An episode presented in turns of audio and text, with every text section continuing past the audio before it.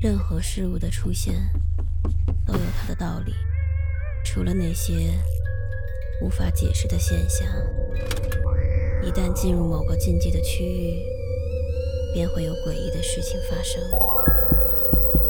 五分钟倒计时，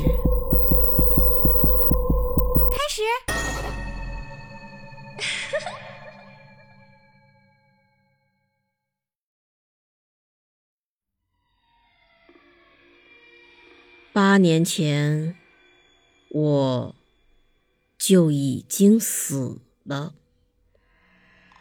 我的死算不上悲剧，也并不离奇。简单说吧，车祸。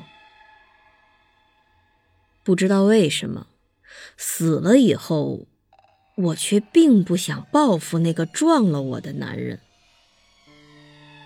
因为我知道。当时他的妻子快要生产了，这条路上没有路灯，刚刚下过雪，路面上全都是冰。一个意外，他的车失去了控制，这才撞到了我。按照正常逻辑，我。是应该找他索命的，但是我死的时候，身边已经没有了任何亲人，仅剩的几个朋友也都和我渐行渐远了。这么说吧，在这个世界上，我就是一个人，所以我死和不死。并没有人在意。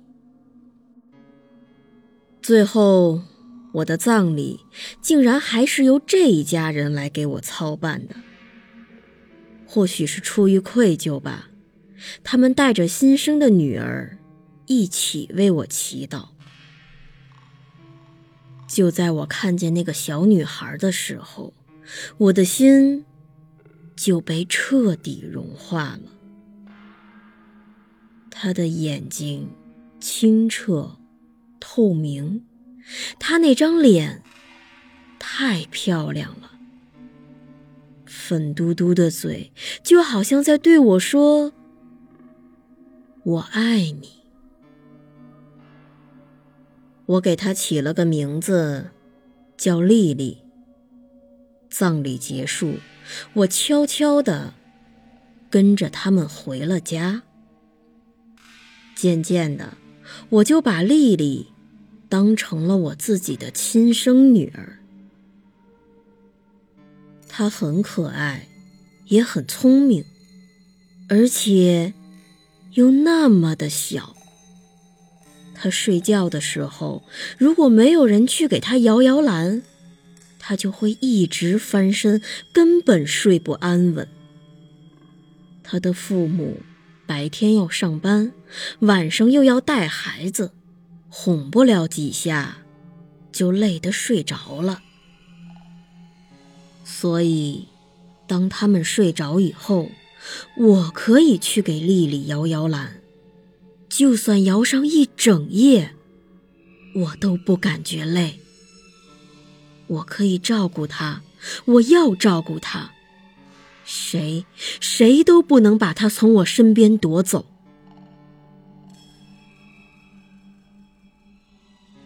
时光在流逝，就这样过了八年，他们夫妻从未发现我的存在，反而是丽丽，随着她的长大，她能感受到我，会跟我分享她的秘密。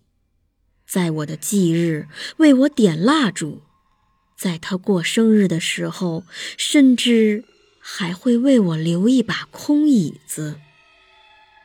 哦，我的女儿啊，我真是太幸福了。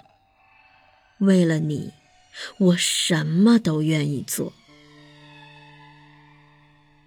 从上个星期开始，不知道为什么，丽丽。和他的爸爸妈妈就一直在吵架。争吵之下，那个男人动手打了丽丽一巴掌。看着丽丽伤心的眼泪，我的愤怒也瞬间到达了顶点。对于一个鬼魂而言，得到的祭品越多，就会变得越强大。在过去的八年里，我享受了丽丽给我点的蜡烛，为我放置的小饰品，跟我分享的秘密，还有单独为我一个人准备的礼物。因此，现在的我无比强大。刀在我的手里，似乎有了温度。